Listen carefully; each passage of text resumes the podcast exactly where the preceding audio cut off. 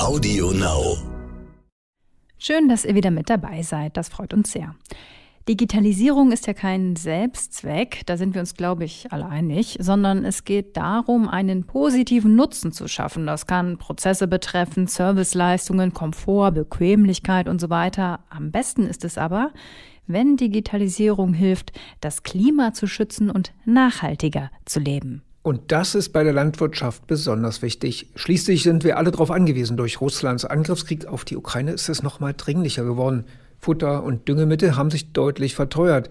Die globale Ernährungssicherheit ist in Gefahr wenn es sie überhaupt gibt. Und dazu kommt der Klimawandel mit Dürren und Fluten. Die Digitalisierung kann helfen. Davon sind auch die Landwirtinnen und Landwirte in Deutschland überzeugt. Der Digitalverband Bitkom hat 500 von ihnen befragt. 92 Prozent stimmen demnach der Aussage zu, dass digitale Technologien helfen, Dünger, Pflanzenschutzmittel etc. einzusparen. 81 Prozent glauben, dass die Digitalisierung eine umweltschonendere landwirtschaftliche Produktion ermöglicht. Und dazu kommt klar auch noch die Kostenersparnis. Heißt, selbstfahrende Traktoren und Melkroboter im Kuhstall sind zwar toll und wichtig, entscheidend sind aber die Daten und auch künstliche Intelligenz um aus den Daten die richtigen Schlüsse zu ziehen, zum Beispiel für mögliche Engpässe. Oder auch Drohnen und andere Datenmanagementsysteme, die helfen, das Management des Bodens, des Ackers oder auch Ernteverfahren zu optimieren und nicht zu viel oder zu wenig zu düngen zum Beispiel. Daten helfen aber auch bei der Preisgestaltung und da geht es heute unter anderem drum. Die Folge haben wir übrigens auf der Bitz und Bretzels in München aufgezeichnet, falls ihr euch über die Hintergrundgeräusche wundert. Und jetzt viel Spaß und immer dran denken, uns zu abonnieren und zu bewerten. Herzlich willkommen bei So Tech Deutschland, dem NTV Tech Podcast mit Frauke Holzmeier und Andreas Laukert.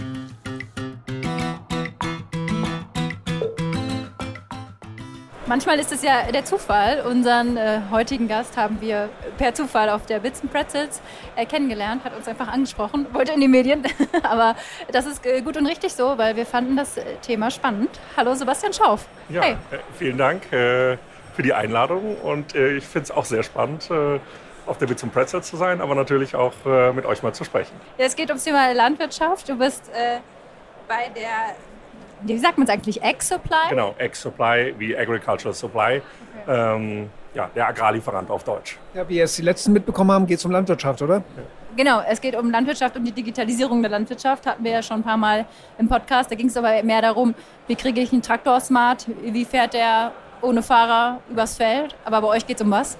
Es geht eigentlich um die Digitalisierung des Einkaufs. Äh, wie du schon richtig gesagt hast, ist ähm, ja, sind viele Bereiche der Landwirtschaft schon sehr gut digitalisiert. Zum Beispiel Traktoren, über 50 Prozent der Traktoren sind schon ähm, ja, GPS, Precision Farming ready.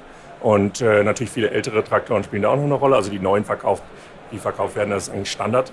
Äh, genauso im Bereich zum Beispiel Stallmanagement oder Farmmanagementsysteme. Hm, schon über 40 Prozent der landwirtschaftlichen Betriebe, die damit arbeiten, ist im modernen Betrieb schon fast gar nicht mehr ohne möglich. Und wir haben einen Bereich entdeckt, das ist der Einkauf und Verkauf.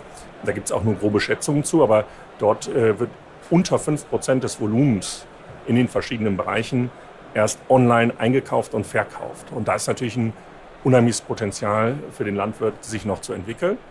Und ja, da haben wir angesetzt. Ja, da können wir ja gleich damit einsteigen, weil ich nun zufällig die Studie gefunden habe, die, ich glaube, McKinsey und eine andere 2019 ist die. Ja. Und da habe ich gefunden, nach einer Umfrage von McKinsey aus dem Jahr 2019 suchen 87 Prozent der Landwirte online nach Produkten, aber nur 13 Prozent kaufen auch online ein. Das hat sich durch Corona, glaube ich, ein bisschen geändert, aber nicht viel, ne? Äh, doch, es hat sich schon äh, geändert. Wir haben da auch einen massiven Schwung gemerkt. Äh, einfach die Offenheit gegenüber, ja, ich sag mal, Digitalisierung im Einkauf. Äh, was wir auch gemerkt haben, das Nutzerverhalten hat sich geändert. Während früher die meisten eher vom Desktop eingekauft haben, merken wir jetzt bei uns, dass schon über 70 Prozent der Bestellungen im Endeffekt mobil reinkommen, über mobile Plattformen. Also da hat sich schon während Corona einiges verändert. Trotzdem ist es natürlich so, dass viele Landwirte das noch nicht machen. Die haben ihre traditionellen Bezugswege es gibt aber dazu auch noch eine andere Befragung ähm, von der Frau Schulze-Schwering an der Uni Göttingen. Äh, die hat also etliche hundert Landwirte befragt und da wird ein extremer Anstieg in den nächsten Jahren vorausgesagt. Landwirte schnuppern erstmal, äh, ich glaube wie in der äh, Studie auch gesagt, die gucken erstmal nach dem Preis, vergleichen, wo stehe ich, nutzen das erstmal zur Information. Und wenn so ein gewisses Vertrauenslevel da ist, dann merkt man, äh, geht es auch dort weiter. Also wir haben jetzt in Deutschland schon über 25.000 Kunden, die bei uns gekauft haben. Und das zeigt, dass es langsam auch in die, die Richtung geht. Das würde ja auch mit den 13 Prozent äh, ganz gut passen. Das hieße, wir hätten alle erreicht, das glaube ich nicht. Aber ähm, ich glaube, dass das stark ansteigt. Hinzu kommt auch noch da, dass wir bei Landwirten eine Veränderung haben. Die jüngeren Landwirte haben, sind Digital Natives, ja, die kommen halt rein, übernehmen die Höfe, äh, haben auch ein privates Einkaufsverhalten, wo sie schon online einkaufen. Und äh, die landwirtschaftliche ähm, ja, Struktur verändert sich auch. Die Betriebe werden tendenziell größer, ähm, höherer Ausbildungsgrad, höherer Akademisierungsgrad, auch bei Landwirten. Das merkt man schon deutlich. Ne? Und äh, häufig haben wir auch mit beiden sozusagen Parteien zu tun. Dem äh, Vater, der vielleicht auf die 70 zugeht, sagt, ja, online, mach du mal, bestell du mal äh, zum Sohn oder zur Tochter und äh, die bestellen, übernehmen dann Teil des Einkaufs auch. Ne? Aber prinzipiell kann man es von unseren Kunden nicht komplett einschränken. Also wir haben sowohl sehr junge Kunden, ich sage mal im Bereich 18 Jahre, aber auch äh, Kunden, die über 70 sind, die online einkaufen. Aber der Kern ist natürlich irgendwo 30, 40. Ja. Aber gerade das Stichwort Schnuppern in dem Bereich, ist es dann gerade für Landwirte nochmal wichtig, ich weiß nicht, ob man Düngemittel schnuppern kann, aber ich meine, gerade bei Futtermitteln ist das gut, ist die Qualität okay, wie ist die Zusammensetzung? Ist das, das Schnuppern wäre eher übertragen gemeint. Also ja, ich weiß, ich weiß, ich weiß, aber ich habe das jetzt mal wörtlich genommen, dass ja. das, ich hab's, weiß, dass das äh, übertragen ja. gemeint wird, aber nichtsdestotrotz, gerade bei Futtermitteln oder so, dann will ich es ja vielleicht auch mal in die Hand nehmen oder ja. so. Also Qualität spielt eine ganz große Rolle. Wir merken das auch, dass Landwirte einen starken Markenfokus haben. Also wer seinen John Deere Trecker fährt oder seinen Fendt-Trecker oder New Holland oder Deutz oder äh, wen auch immer ich jetzt vergessen habe, äh, das ist schon sehr wichtig für den Landwirt und der möchte prinzipiell ja auch seinen Betrieb professionell führen. Und dieses äh, Geiz ist geil merkt man nicht so. Also ähm, es ist eher darauf fokussiert, die Sachen müssen im Betrieb funktionieren. Dafür braucht man eine gewisse Qualität. Nehmen wir doch lieber Marken, die wir kennen. Und das ist auch das, was wir versucht haben, wieder zu spiegeln. Wir machen also sehr sehr starken oder haben sehr starken Fokus auf diese Top-Marken, äh, Bayer, BSF, Syngenta, John Deere, Fendt und so weiter. Das ist schon für den Landwirt sehr wichtig. Ne? Und darüber, über dieses Brand, äh, können die halt auch irgendwie die Qualität für sich sichern. Ne? Im, Im, Düngemittelbereich gibt es halt auch nur ein paar Hersteller. Ähm, da ist, glaube ich, weniger, aber Futtermittel ist schon schwerer. Ne? Also wenn man da was bekommt, was nicht passt, äh, ist auch ein Bereich, wo wir noch nicht drin sind. Ne? Ach so, genau. Das äh, wäre meine Frage. Auch Vertrauen sprachst du ja an. Ja. Das ist ja offenbar für Landwirte extrem wichtig. Bei Maschinen sehe ich das ein. Ja. Bei Futtermittel oder Dünger dann. Auch bei äh, Pflanzenschutzmitteln ein großes Thema. Es ist ja im Markt auch immer wieder gefälschte Ware unterwegs. Und ähm, ich denke, da ist schon eine große, oder für den Landwirt ist es sehr wichtig, ist eine große Sorge, dass er wirklich Produkte bekommt, die am Ende funktionieren. Und das kann man halt über diese Marken garantieren im Endeffekt. Ne? Jetzt habt ihr natürlich dann auch eine Menge Informationen darüber, was die Leute kaufen, wie du das Zahlungsverhalten ist oder ja. so. Das heißt, ihr könnt auch Rückschlüsse darüber ziehen, wie geht es eigentlich den ja. Landwirten? Wie geht es denn den Landwirten? Also im Moment würde ich sagen, nicht so gut. Wir haben eine Situation, wo wir mehrere Jahre hintereinander nicht besonders hohe Erträge hatten, häufig durch Trockenheit, ausgelöst durch Klimawandel. Äh, gleichzeitig haben wir eine Situation in diesem Jahr, wo zwar die Preise für die sogenannten Cash Crops okay sind, äh, auf dem Level, auch Fleisch und Milch hat sich etwas stabilisiert. Aber wir haben natürlich einen massiven Anstieg in dem ganzen Bereich der Inputs, also was muss auf den Hof. Äh, Düngemittelpreise vollkommen explodiert durch die Gaskrise. Also Gas ist notwendig, um Düngemittel zu produzieren. Ähm, scheint eine sehr große Verknappung am Markt zu geben dort. Und im Pflanzenschutzmittelbereich sieht man auch eine Preisexplosion. Wir haben Hersteller, die, von denen haben wir sonst ein, maximal zweimal im Jahr eine neue Preisliste bekommen, die wir dann natürlich auch umsetzen müssen. Äh, und jetzt haben wir schon zum sechsten Mal oder siebten Mal eine neue Preisliste bekommen. Also der Landwirt ist dort massiv belastet und wir merken das auch im Zahlungsverhalten. Wir messen also sehr genau, ähm, ja, wie schnell Landwirte zahlen. Viele Landwirte zahlen bei uns auf Rechnung und da können wir genau gucken, wie viele Tage das dauert. Und das hat sich gerade in den letzten zwei Monaten äh, doch, äh, ja, ist etwas länger geworden. Ist noch immer im Rahmen, aber ich glaube, dass vielen Landwirten nicht besonders gut geht, besonders kleineren Betrieben oder Betriebe, die im Moment auf Bio gesetzt haben. Durch die konjunkturelle Situation sparen die Leute ein, wo es geht. Und ähm, wir sehen das ja auch, dass einige Biomärkte oder Biosupermärkte massive Probleme bekommen haben.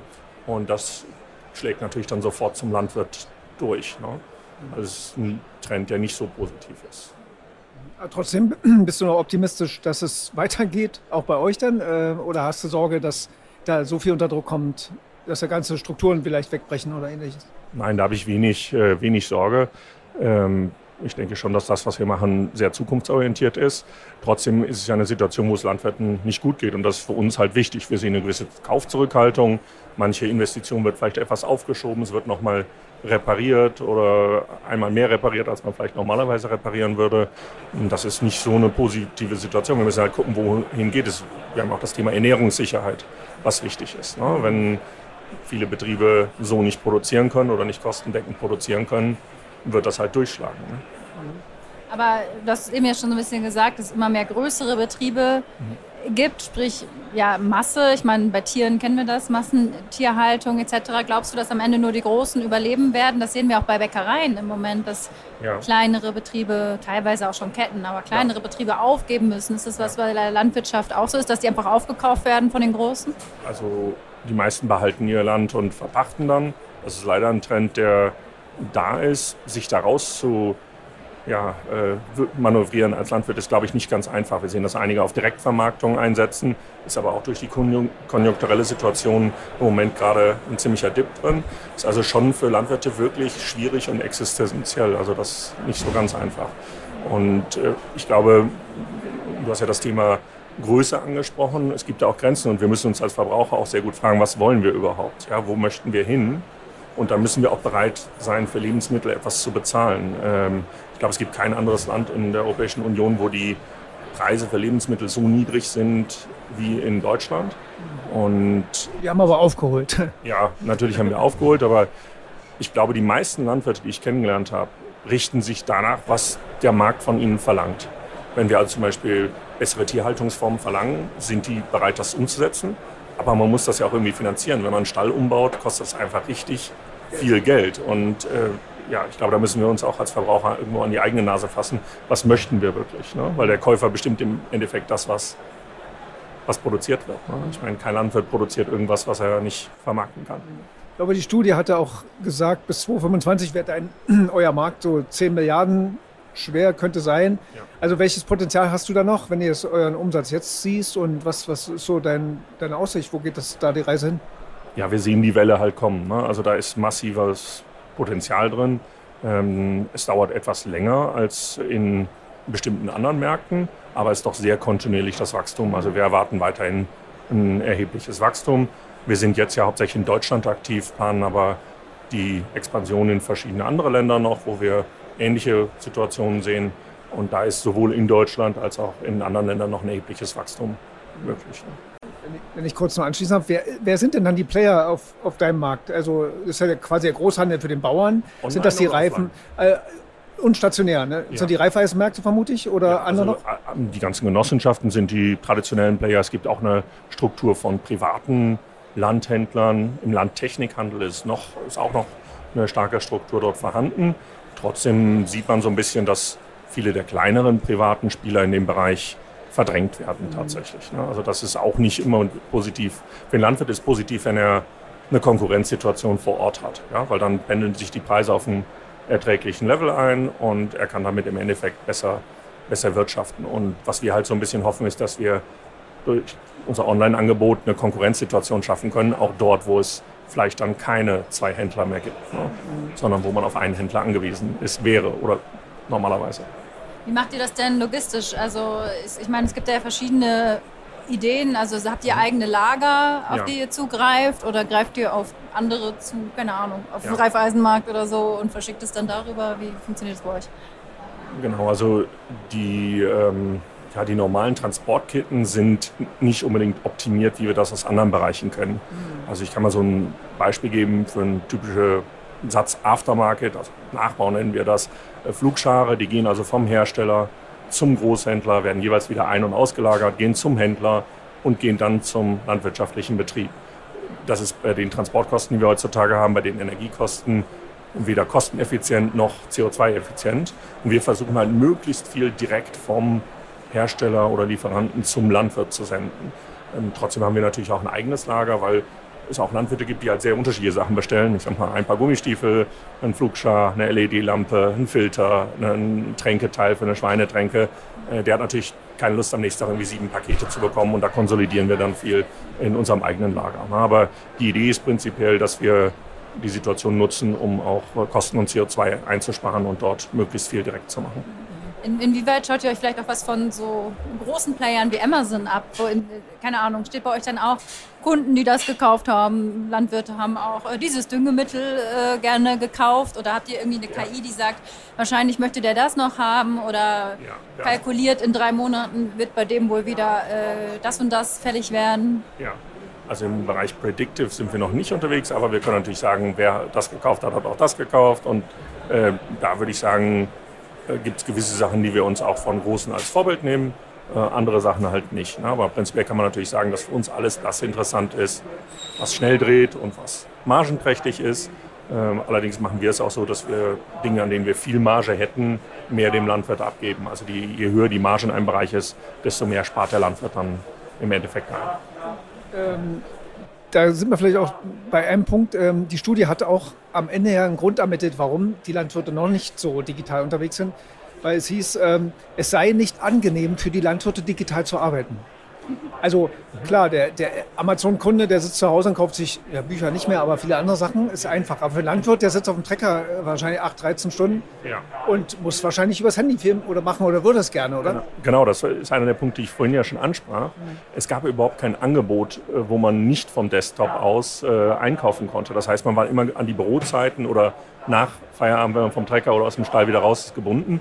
Und da sehen wir halt eine massive Veränderung. Wir haben unser Angebot halt sehr online freundlich gemacht, also mobile-freundlich, sodass man halt auch vom Handy aus äh, das Ganze machen kann. Und äh, wir sehen das, wir wissen natürlich nicht, wo der Landwirt jetzt gerade ist, wenn er bestellt, aber wir sehen natürlich von den typischen Zeiten, ja gut, der sitzt halt auf dem Trecker, hat den Fuhrspar äh, äh Spurassistenten an, fährt automatisch, hat dann drei Minuten Zeit, bis er umdrehen muss und äh, kauft dann halt sein Ersatzteil oder mal eben abends von der Couch oder sowas. Das merkt man schon, dass sich das Kaufverhalten dort äh, geändert hat. Und wir sehen aber auch bei vielen anderen Angeboten ähm, im Markt, dass das halt noch nicht so ist. Da kann man halt nicht mit einem dicken Daumen vom Handy bestellen. Ne?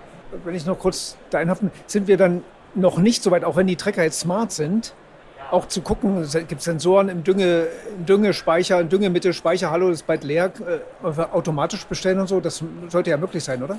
Ja, ich weiß, äh, dass eine Firma das zum Beispiel im Dieselbereich macht. Okay. und im Futtermittelbereich äh, versuchen einige mit Sensoren zu arbeiten, aber das so sozusagen wie mit dem Dash-Button funktioniert, das äh, ist in dem Bereich noch nicht, weil häufig auch erstmal eine Analyse stattfinden muss. Also wenn das Futter alle ist, dann brauche ich nicht zu analysieren, dann ist das Futter alle. Ja, dann muss ich mir halt Angebote einholen oder gucken, wo ich halt kaufen möchte.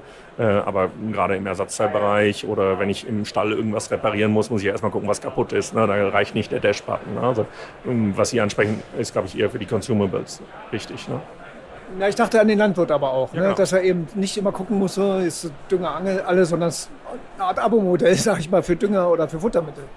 Mm, ja, das hängt natürlich auch sehr von der Art der Bewirtschaftung ab. Die meisten rotieren ja doch und brauchen nicht jedes Jahr die gleichen Sachen, weil wir nicht immer dasselbe auf dem Feld anbauen können. Und es hängt natürlich auch viel vom Wetter ab. Ja? Also Sie können, ähm, also zum Beispiel wenn es sehr feucht ist, tendieren Pflanzen dazu, Schimmel anzusetzen. Das beeinträchtigt halt ähm, die Produktivität wenn es nicht feucht ist und schön trocken ist, dann äh, wachsen die Pflanzen zwar weniger, brauche ich vielleicht etwas weniger Dünger, aber auch weniger Fungizide. Und das ist schon eine Arbeit, die der Landwirt im Endeffekt im täglichen machen muss. Ne? Wie wichtig ist denn in, in, deinem Job noch der Kundenkontakt direkt? Also wie viel bist du auf Höfen unterwegs, um mit den äh, Landwirten nochmal in Realität zu sprechen, um was ist ich, Probleme auszumerzen? Also wie, wie weit ist dann der richtige, ja, reale Kundenkontakt wichtig? Ich glaube, dass es sehr wichtig ist. Also wir merken das auch im, im Vertrieb. Natürlich gehen Großteil, deutlich über 95 Prozent der Bestellungen einfach so durch. Mit dem Kunden sprechen wir nicht. Aber wir haben halt bei uns ein Expertenteam, was aus Agraringenieuren, Landmaschinenmechatronikern äh, und sonstigen Agrariern besteht, die halt wirklich äh, auch Fragen beantworten können. Ne? Per WhatsApp ist so das beliebteste bei uns, aber auch äh, per Telefon. Dadurch kriege ich natürlich auch Feedback, auch wenn mal was nicht gut läuft. Aber es ist so, dass ich halt auf dem Land wohne und ähm, ja, ich sag mal, ich muss ja nur durch die Bauerschaft fahren und dann sehe ich halt Münsterland, genug Landwirte. Ne? Ja, ja, genau. Und da ist halt schon sehr ländlich. Also ich glaube, ich habe allein im Umkreis von äh, von drei Kilometern 2000 Bullen äh, stehen. Ähm, also da ist es dann nicht so weit. Und äh, wir machen aber auch immer wieder Kundenveranstaltungen äh, in der Realität sozusagen, also in der Offline-Realität, äh, besuchen die eine oder andere Messe. Jetzt ist gerade in Münster zum Beispiel mal wieder eine Messe, wo wir in dieser Woche sind, war jetzt lange Zeit weg, aber wir haben auch äh, Präsenz, Kundenveranstaltungen, wo wir Kundentrainings machen. Also, und da fahre ich auch immer sehr gerne hin, weil es für mich halt sehr wichtig, dass ich dort äh, auch eine Rückmeldung bekomme, was machen wir gut, was machen wir nicht gut. Ne? Und gerade heutzutage, wo die Lieferketten doch sehr angespannt sind, also auch von Top-Marken haben Probleme zu liefern, ist es, glaube ich, wichtig, dass man auch einen engen Kundenkontakt hält. Ne? Wie ist denn so der, der Wettkampf zwischen online und stationär? Also der ist ja auch im normalen Leben relativ groß. Ist das bei euch ähnlich? Kämpft ihr da mit den Märkten? Legen die euch da Steine in den Weg oder wie ist so deine Erfahrung? Ja, ich denke, dass der stationäre Handel großteils nicht besonders begeistert ist, dass wir Dinge auch online machen oder einfacher machen. Ähm, ja, das ist äh, sicher für die nicht so schön, aber es ist, glaube ich, eine Sache, die man nicht aufhalten kann. Was ich mich immer so ein bisschen wundere, ist, warum große Player in dem Markt irgendwie nicht auf dieses Geschäftsmodell aufspringen oder sehr zögerlich aufspringen, äh, ja, bestimmte Warengruppen halt gar nicht anbieten wollen und solche Sachen. Also das wirkt so, als ob man, man woanders her, nicht abschneiden möchte. Ja, genau. Also es ist halt so ein bisschen, was mich wundert, aber mich stört es natürlich auch nicht, weil das äh, positiv für uns ist und wir davon profitieren, dass wir ähm, in vielen Bereichen sogar der einzige Anbieter auf dem Markt sind, der diese Produkte überhaupt online anbietet. Hätte ich nur noch gefragt, wie es für euch ähm, wirtschaftlich jetzt, du suchst ja auch Investoren und äh, wie, wie steht ihr als, als Unternehmen auch da? Also ja. habt ihr, kriegt ihr genug Investoren oder, oder ja. sucht ihr auch noch? Also im Moment ist natürlich prinzipiell die Lage äh, auf dem Markt angespannt. Es gibt sehr viel weniger Investments. Ich habe jetzt eine Studie gelesen, dass alleine im, im AgTech, also Agrarbereich, in diesem Jahr 80 Prozent weniger Investitionen sind als im Vorjahr. Mhm. Ähm, sehr viel Follow-up-Investments. Wir haben trotzdem ähm, ja, eine Finanzierungsrunde abgeschlossen mit sehr guten Investoren, wollen aber etwas schneller wachsen und äh, starten jetzt äh, gleich in die nächste Runde. Man merkt, sich aber, äh, man merkt aber, dass die Fragen sich geändert haben. Früher war die Frage, wie viel Geld brauchst du, um so und so schnell zu wachsen. Mhm. Jetzt ist die Frage, im Worst Case, wie schnell könntet ihr profitabel sein? Also es wird sehr viel mehr Wert aufs Geschäftsmodell gelegt und ob man überhaupt einen Ansatz hat, profitabel mal zu werden. Und das haben wir deutlich. Also unsere Burn Rate ist, ist gut, wir, haben wir im Griff und das wird, glaube ich, auch positiv honoriert. Aber es ist sehr viel schwieriger. Wir haben natürlich insgesamt noch die Situation, dass in Deutschland das Vertical AgTech nicht so äh, beliebt ist wie in anderen Ländern. Also Frankreich oder USA oder Israel äh, hat da ganz andere äh, Aufstellungen von den Investoren, ist weniger Fokus drauf, ähm, wird auch weniger gefördert. Also in einigen anderen europäischen Staaten ist zum Beispiel so, dass äh, Investments in AgTech äh, am Ende steuerfrei sind, also die Returns daraus. Das ist natürlich ein unheimlicher Hebel. Ne? Also, und das ist sehr schade. Wir sind eigentlich in Deutschland, glaube ich, relativ stark in dem Bereich. Es gibt viele tolle Startups, aber die Förderung dort ist nicht so gut. Es gibt jetzt so ein paar Initiativen, ähm, zum Beispiel von der Rentenbank, äh, die da Agrar-Startups auch unterstützt, aber es ist aus meiner Sicht noch nicht ausreichend. Vielleicht auf Cannabis setzen, aber Spaß beiseite. Letzte Frage? Ja, äh, ja, wobei da vielleicht noch mal kurz anschließend, erwartet ihr dann da mehr von Herrn Özdemir in der Richtung? Oder Herrn Lindner? ja, ich meine, äh, ich glaube, dass Herr Özdemir sich auch erstmal in die Situation einfinden muss. Er kommt nicht vom Hof, das ist natürlich auch schwierig. Ähm, ich habe ihm auch angeboten, dass ich ihm mal äh, ein paar Höfe einfach zeige und ein paar nette Leute vorstelle, aber er ist natürlich im Moment sehr sehr eingebunden, hat äh, natürlich da eine gewisse Krisensituation und er muss, glaube ich, auch im Moment einen ziemlichen Spagat machen. Er möchte gerne Richtung Öko gehen. Äh, Im Moment äh, sind die Preise so hoch, dass die Bevölkerung, glaube ich, eher nicht zu Öko tendiert. Mhm. Ähm, das ist schon ein schwieriger Spagat. Also für mich wäre es, glaube ich, wichtiger, wenn die Politik eine Rahmensituation schafft, wo Landwirte gut äh, leben können und eine gewisse Planungssicherheit hat, weil ich kann nicht alle drei Jahre meinen Stall umbauen oder sowas. Mhm. Ne? Und das ist, glaube ich, die größte Spagat, der im Moment äh, politisch gemacht werden muss. Als Startup erwarte ich da nicht so viel, ehrlich gesagt. Okay. Ja unsere Schlussfrage. Wir haben immer eine Schulnotenfrage am Ende. Eins bis sechs für deinen Bereich, ja. Genau, aber ja, was heißt dein Bereich? Also wie digitalisiert ist die Landwirtschaft in Deutschland, wenn du nicht nur den Traktor nimmst, sondern insgesamt sehr gut bis ungenügend? Gute Frage. Ich versuche gerade die einzelnen Bereiche so für mich äh, äh, durchzugehen. Also ich denke, dass wir da im Moment bei einer 3 sind. Es gibt natürlich immer Ausreißer. Es gibt Leute, die einfach Vorreiter in dem Bereich sind und sehr stark digitalisieren. Aber auch, das liegt häufig am Angebot. Also es ist nicht der Landwirt, der das bremst, sondern es ist häufig das Angebot. Wenn ich also vier Farm-Management-Systeme brauche, um meine verschiedenen Funktionen äh, abbilden zu können und die untereinander nicht kommunizieren, tja, was soll der Landwirt dann machen? Ne? Das ist, ist schwierig. Also da würde, man, würde ich mir wünschen, dass auch mehr Angebot ist, ne? genau wie im Bereich Online auch. Manchmal ist eine Note? Drei. Ach, drei, ja, habe ich gehört. Also ausbaufähig noch. Ja, ja. gut. Ja, also nicht, danke. Und wie gesagt, es liegt nicht unbedingt am Landwirt. Ja. Danke, Sebastian. Dankeschön. Ja, danke euch.